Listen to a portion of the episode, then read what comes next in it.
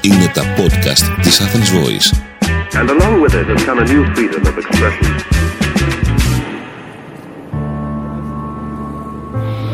Καλημέρα, είναι οι Κυριακές του κόσμου με τον Νίκο Παναγιώτου Το Χρήστο Φραγκονικολόπουλο και συζητάμε σήμερα για την επόμενη μέρα του καταστροφικών στισμών στην Τουρκία και αν μπορεί να επαναληφθεί αυτό που είχε γίνει με τους αντίστοιχους, με το αντίστοιχα φαινόμενα το 1999. Εάν δηλαδή αυτό το καταστροφικό γεγονός μπορεί να αποτελέσει αφορμή προκειμένου να μειωθεί η επιθετική ρητορική ανάμεσα στις δύο χώρες και να δημιουργηθούν οι συνθήκες προσέγγισης όπως αυτό που παρατηρήσαμε και είδαμε να γίνεται με την συγκλονιστική πραγματικά προσπάθεια της, ε, της ελληνικής ΕΜΑΚ αλλά ταυτόχρονα και με την καθυστερημένη αποδοχή της προσφοράς βοήθειας από την Κύπρο. Βέβαια για το Χρήστο το συγκεκριμένο έτσι γεγονός έχει και μια άλλου είδους ε, αναφορά και σχέση καθώς θα πρέπει όλοι να σταθούμε στον αριθμό των θυμάτων του γεγονότος αυτού που πραγματικά αποτελεί κάτι το μοναδικό, κάτι που νομίζω δεν το είχε βιώσει η χώρα. Είδαμε όμως και αναφορές όπως αυτή του επικεφαλής της ε, τουρκικής διαστημικής υπηρεσίας ότι ο σεισμός μπορεί να προκλήθηκε από πολεμικούς δορυφόρους που εκτόξευσαν ε, δύο πλάκες τιτανίου. Οπότε καταλαβαίνουμε ότι όταν υπεύθυνοι οργανισμών υιοθετούν τέτοιου είδους θέσεις, τι μπορεί να σημαίνει για την έκταση και το μέγεθος της παραπληροφόρησης γύρω από τέτοια ζητήματα. Τέλος, να σταθούμε, νομίζω, Χρήστο, και στο ακόλουθο σημείο, ότι σε όλη αυτή την κάλυψη η οποία έγινε, νομίζω δόθηκε ελάχιστη ως καθόλου σημασία στο γεγονός ότι η τουρκική κυβέρνηση προχωρά στη δημιουργία πυρηνικών σταθμών παρότι έχουν εκφραστεί έντονες και σοβαρές αντιδράσεις λόγω της σεισμικότητας της χώρας. Χρήστο. Ναι, είναι παράλογη η απόφαση έτσι αυτή η, η, η αιμονή ας πούμε της κυβέρνησης, δεν θα έλεγα της Τουρκίας, αλλά της τουρκικής κυβέρνησης να προχωρήσει με την κατασκευή αυτών των πυρηνικών σταθμών σε αυτή την περιοχή που όλοι όπως γνωρίζουμε έχει. Ε, έντονη σεισμική δραστηριότητα. Ναι, έντονη σεισμική δραστηριότητα. Και, και, και φάνηκε. φάνηκε. Στο Ακουγιού που είναι απέναντι από τη Ρόδο. Ναι, ναι. Οι αντιδράσεις αυτές δεν είναι μόνο ε, εκτός Τουρκίας. Έχουν σημειωθεί πολλές και σοβαρές αντιδράσεις εντός της Τουρκίας. Ναι. Ωστόσο, η προτεραιότητα που έχει δοθεί για τα πολιτικά, στρατιωτικά και άλλα ωφέλη που έχουν οι συγκεκριμένοι σταθμοί έχουν αφήσει σε δεύτερη μοίρα αυτές τις πολύ σημαντικές ανησυχίες τις οποίες θεωρώ ότι θα πρέπει να προτάξουμε και να δούμε εκ νέου μετά από όσα βιώνει η χώρα εξαιτίας αυτού του φαινομένου. Ναι, κοίτα, αυτό μένει να το δούμε, διότι δεν ξέρουμε αν θα, θα, θα επανεκλεγεί αυτή η, η, κυβέρνηση. Έχουν προγραμματίσει εκλογές για το, για το Μάιο. Θα δούμε. Ε, και εδώ πρέπει να πάμε πίσω στο 1999, τότε με τους σεισμούς της Τουρκίας, νομίζω είχαν περίπου 20.000 θανάτους. Αυτό τότε δημιούργησε ένα κύμα οργής κατά του πολιτικού συστήματος. Ήρθε και η οικονομική κρίση, αν δεν κάνω λάθος, το 2001 και αυτό ε, έφερε τότε τον, ε, τον Ερντογάν. Τον Ερντογάν δηλαδή, ναι, κάτι παρόμοιο μπορεί να γίνει και τώρα. τώρα αυτό, αυτό μπορεί να είναι η νέμεση του Ερντογάν, ναι. αλλά νομίζω ότι υπογραμμίζει και τη σημασία του απρόβλεπτου σε όλη μας τη ζωή, αλλά ειδικά στην πολιτική. Ε, βέβαια, το, το απρόβλεπτο είναι από την ημέρα που γεννιέσαι, δεν έχει... Μια και μία και συζητάμε για την Τουρκία, έχω συζητήσει και εγώ αυτό. Έχω χάσει μητέρα και αδερφή σε σεισμό. Είναι κάτι το οποίο αλλάζει όλη τη φιλοσοφία ζωής που, που μπορεί να έχει κανείς για το... Ξέρεις, για την πορεία και για την βεβαιότητα και τη σταθερότητα κτλ.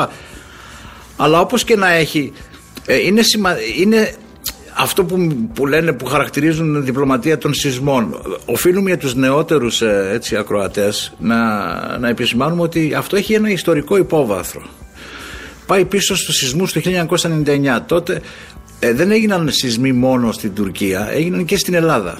Με μία διαφορά νομίζω ενός ή δύο μήνες κάτι, δεν, δεν θυμάμαι. Και πολλοί λένε ότι η αλληλεγγύη που έδειξαν και οι δύο χώρες η μία στην άλλη ε, βοήθησε το Σιμίτι τότε να πάει στο Χελσίνκι το, το Δεκέμβριο του 1999 στη Σύνοδο Κορυφής της Ευρωπαϊκής Ένωσης και να ζητήσει ε, την ένταξη της, ε, της Κύπρου στην Ευρωπαϊκή Ένωση, κάτι που έγινε το 2004 αλλά ταυτόχρονα ζητώντας αυτό να άρει και το βέτο κατά της Τουρκίας η οποία ζητούσε να ξεκινήσουν οι ενταξιακές διαπραγματεύσεις. Κάτι το οποίο έκανε, το ζήτησε.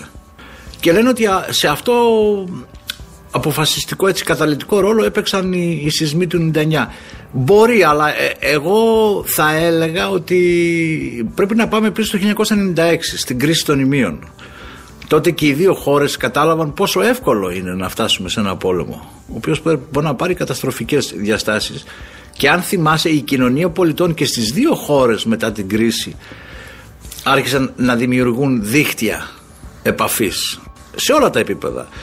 Στα, μεταξύ καθηγητών, μεταξύ τραγουδιστών, καλλιτεχνών, ε, πολιτικών, ε, πόλεων. Και δημοσιογράφοι τότε, εάν θυμάσαι, έτσι, ε, αποφάσισαν ε, να βάλουν ας πούμε τις αντιπαραθετικές λογικές στην άκρη και να δημιουργήσουν ενώσεις επαφής των, και όλα των, δύο, των δημοσιογράφων και από τις δύο χώρες και όλα αυτά έγιναν με τη λογική ότι θα μπορούσε η κοινωνία πολιτών να λειτουργήσει και ως μαξιλάρι ασφάλειας. Δηλαδή, σε περίπτωση που πάει κάτι να ξεφύγει, έτσι όπως έγινε τότε το 96, ε, να το αποτρέψουν. Ε, και νομίζω ότι αυτό χτίστηκε τόσο πολύ μέσα στα επόμενα δύο με τρία χρόνια που ήρθε και έδεσε με τον πόνο ε, και το σπαραγμό που δημιούργησε έτσι που δημιούργησαν οι σεισμοί του 99 και έτσι διευκόλυνε και το, το Σιμίτι. Αυτό σχετίζεται ίσως και με Νομίζω και το αναδεικνύει και ο πρώην ο τότε Υπουργός Εξωτερικών και αργότερα Πρωθυπουργός ο Γιώργος Παπανδρέου σε ένα άρθρο του στα Νέο που κάνει αναφορά για την ανθρωποκεντρική διάσταση της εξωτερικής πολιτικής ναι.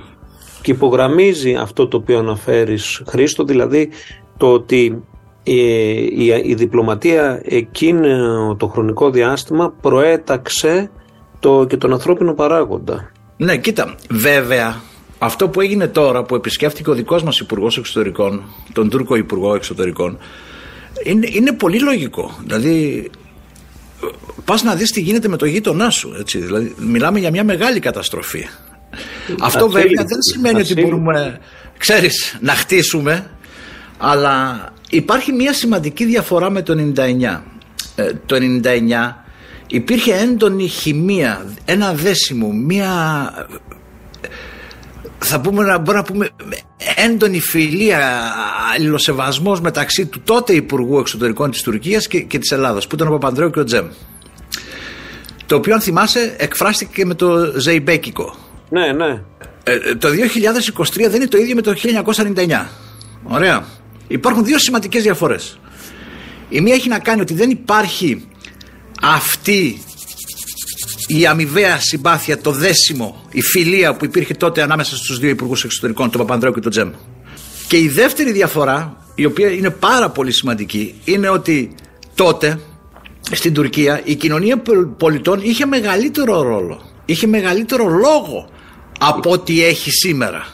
Υπάρχει και ένα τρίτο που πρέπει να επισημάνει. Σήμερα, όπως όλοι γνωρίζουμε, από το 2016 και ύστερα, μετά το αποτυχημένο πραξικόπημα, ο Ερντογάν κάνει ό,τι περνάει από το χέρι του να την αποσιωπήσει, να την περιορίσει. Υπάρχει, υπάρχει όμως και ένα τρίτο, ότι τα μέσα ενημέρωσης πλέον, ότι δεν υπάρχουν ανεξάρτητα μέσα ενημέρωσης.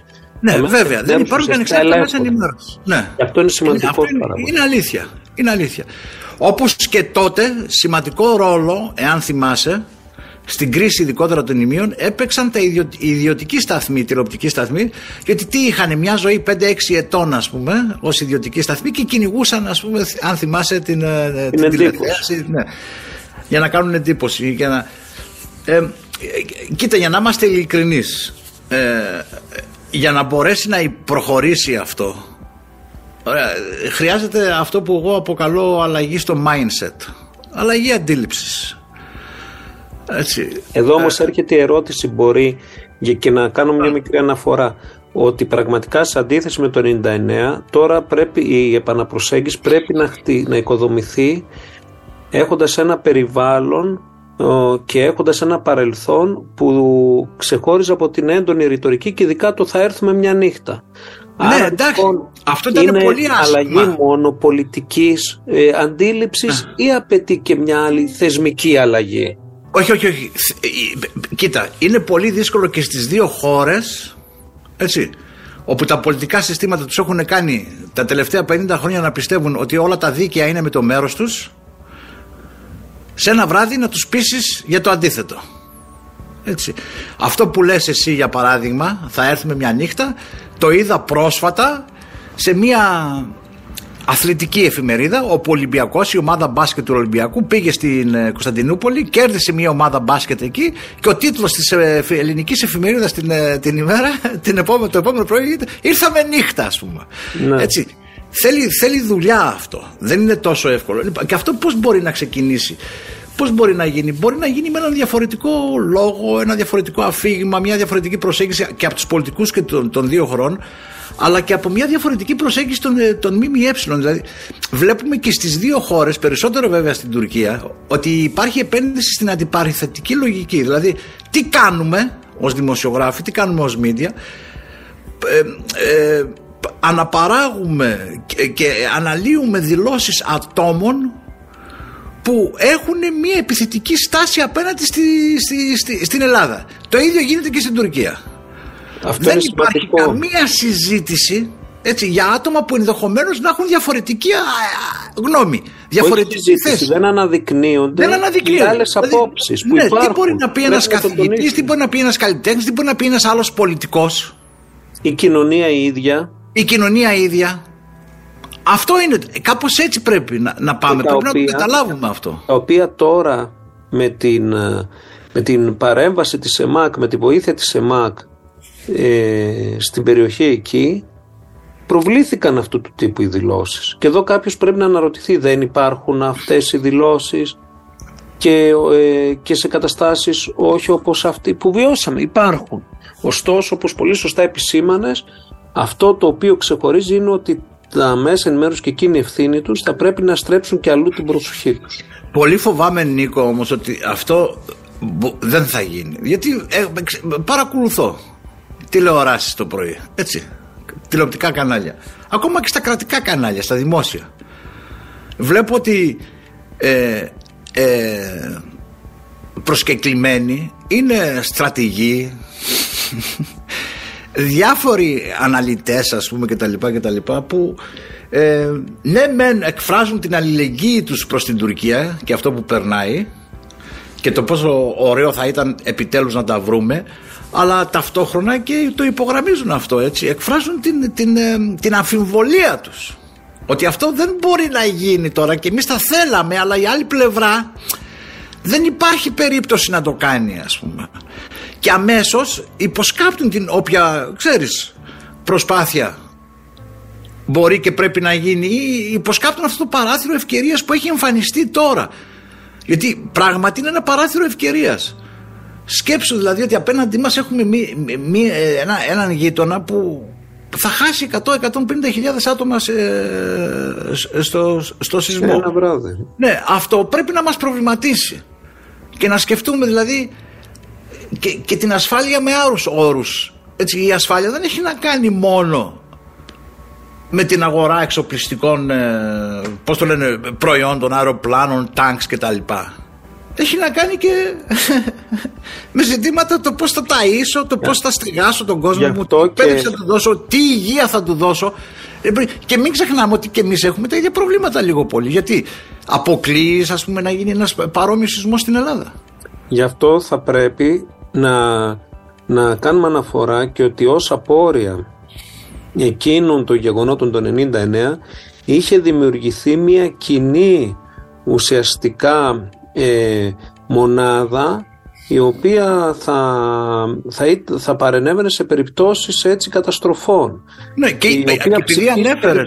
ψηφίστηκε 54η Γενική Συνέλευση του ΟΗΕ. Ναι, και επειδή ανέφερε στην ΕΜΑΚ, έτσι, οφείλω να πω ότι έχουμε να κάνουμε με ανθρώπους, είναι πυροσβέστες οι άνθρωποι και δίνουν τη ζωή τους.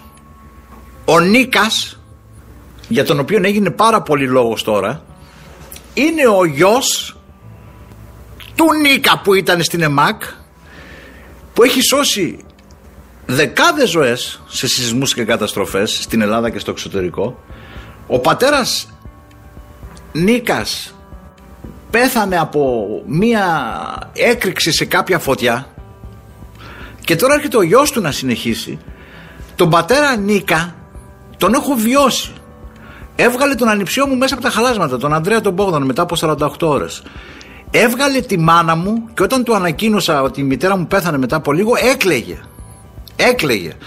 Αυτό το, το αυτή την εμπειρία ας πούμε δεν μπορώ να την ξεχάσω είναι, είναι πολύ δύσκολο ε, και γι' αυτό μου κακοφάνηκε και η τηλεοπτική κάλυψη εάν δεν είσαι εκεί να το βιώσεις να το κάνεις δηλαδή η κάλυψη ήταν άθλια να παίζεις έτσι με τον ανθρώπινο Όχι από όλους όμως. πόνο Όχι ναι. από όλους. ναι όχι από όλους αλλά ήταν, ήταν άθλια όμως δηλαδή Ναι. Ε, νομίζω ότι τα μέσα ενημέρωση, ειδικά τόσο σε περίοδου κρίσεων, αλλά και ειδικά σε τέτοιες περιπτώσεις, οι οποίες καλούμαστε ουσιαστικά να δείξουμε τα γεγονότα με μία άλλη ματιά, είναι κάτι το οποίο θα πρέπει να επικαιροποιήσουμε. Κοίτα, εμείς επειδή κάνουμε πύληση διενέξεων, έτσι, και κάνουμε και ειρηνευτική δημοσιογραφία, τι ζητάμε; Ζητάμε από τους δημοσιογράφους ε, να έχουν μια μία αντιπαραθετική λογική. Να δουν πώς οι δικοί μας αναγνώστες, τα δικά μας ακροατήρια,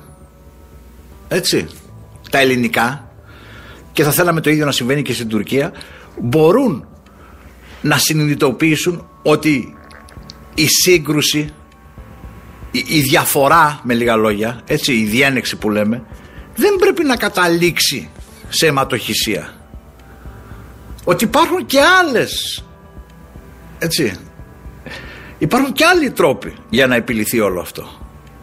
Και να μην κάνουμε λόγο όπως κάνουμε, δεν ξέρω τι γίνεται στην Τουρκία, αλλά το παρατηρώ πολύ στην Ελλάδα για τον κίνδυνο να γίνει ένα ατύχημα. Όσο πιο πολύ το λες, θα γίνει. Είναι μια Όσο πιο πολύ αυτοπληρούμενη χτίζεις, προφητεία. θα πρέπει ο καθένας να αναλάβει τις ευθύνες του. Ναι. Όσο πιο πολύ χτίζεις αυτή τη λογική, Ακριβώς. δημιουργείς και ενισχύεις το αντιπαραθετικό αφήγημα ρίχνοντας νερό στο μήλον όσων τον επιδιώκουν. Τα μέσα ενημέρωσης και ειδικά ο καθένας, ακόμα και η κοινωνία των πολιτών, στο βαθμό που μπορούν να αποτρέψουν μια τέτοια εξέλιξη, πρέπει να το κάνουν. Αυτό σημαίνει ότι θα πρέπει να σιγάσουν, όχι. Θα πρέπει όμως με τον ίδιο τρόπο με τον οποίο κατά τη διάρκεια του σεισμού ανέδειξαν και την άλλη οπτική των γεγονότων να επιδιώκουν να την αναδείξουν Ναι. και σε τέτοιες Η κρίσιμες διαφορά, αυτό που εμείς αποκαλούμε conflict, έτσι, και όχι violence, έτσι, η- δηλαδή η, η μία διένεξη, οι διενέξεις είναι, είναι, είναι κομμάτι των ανθρώπων. Της ανθρωπότητας. Δεν μπορεί να υπάρξει ανθρωπότητα, δεν μπορεί να υπάρξει κοινωνία χωρίς διένεξη. Δεν σημαίνει όμως ότι μια διένεξη πρέπει ντε και καλά να καταλήξει σε αιματοχυσία ή σε πόλεμο.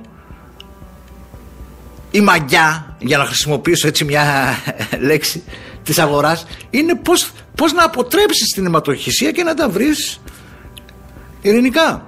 Γιατί αυτό, αυτό, αυτό είναι. Δεν είναι κάτι άλλο. Και Όχι για το, να- το- να ακούμε συζητήσεις ότι «Α, άντε, να έρθουν βράδυ και εμείς θα τους δείξουμε. Και για να κλείσουμε Ναι.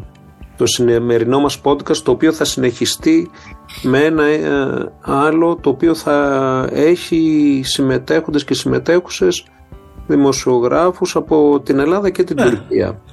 Τελικά Εμείς υπάρχουν θα αυτή τη έλεγα, στιγμή- μια και το ξεκινάς αυτό, είναι πολύ σημαντικό να δημιουργήσουμε έτσι με ακαδημαϊκούς ή δημοσιογράφους και να συζητάμε σε πρώτη φάση τουλάχιστον να συζητούμε ζητήματα που, αφου- που είναι κοινά και στους δύο παιδεία, πολιτισμό Έτσι ακριβώς. ξέρεις ανάπτυξη γιατί μέσα από αυτά τα ζητήματα μπορείς να δεις πού ταιριάζουμε, πού διαφωνούμε αλλά θα διαπιστώσουμε ότι έχουμε και κοινές ανησυχίες είναι πολύ σημαντικό Τουρκία δεν είναι ο Ερντογάν. Ελλάδα δεν είναι μόνο ο Μητσοτάκης.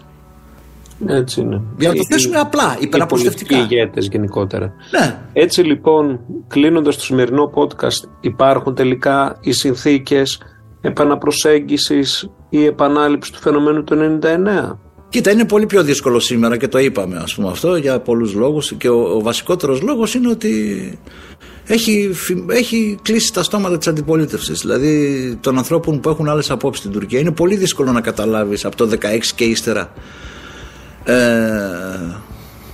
έτσι τι πιστεύει πώς κινείται, πώς κινείται η κοινωνία πολιτών ποια είναι η, η θέση της αλλά νομίζω ότι εδώ υπάρχει ένα παράθυρο ευκαιρίας με εμάς. Α ξεκινήσει από εμάς, ας ξεκινήσει από τους καθηγητές και τα, τα μέσα μαζικής ενημέρωσης. Να έρθουμε κοντά μέσα από ζητήματα χαμηλής πολιτικής, όπως λέμε.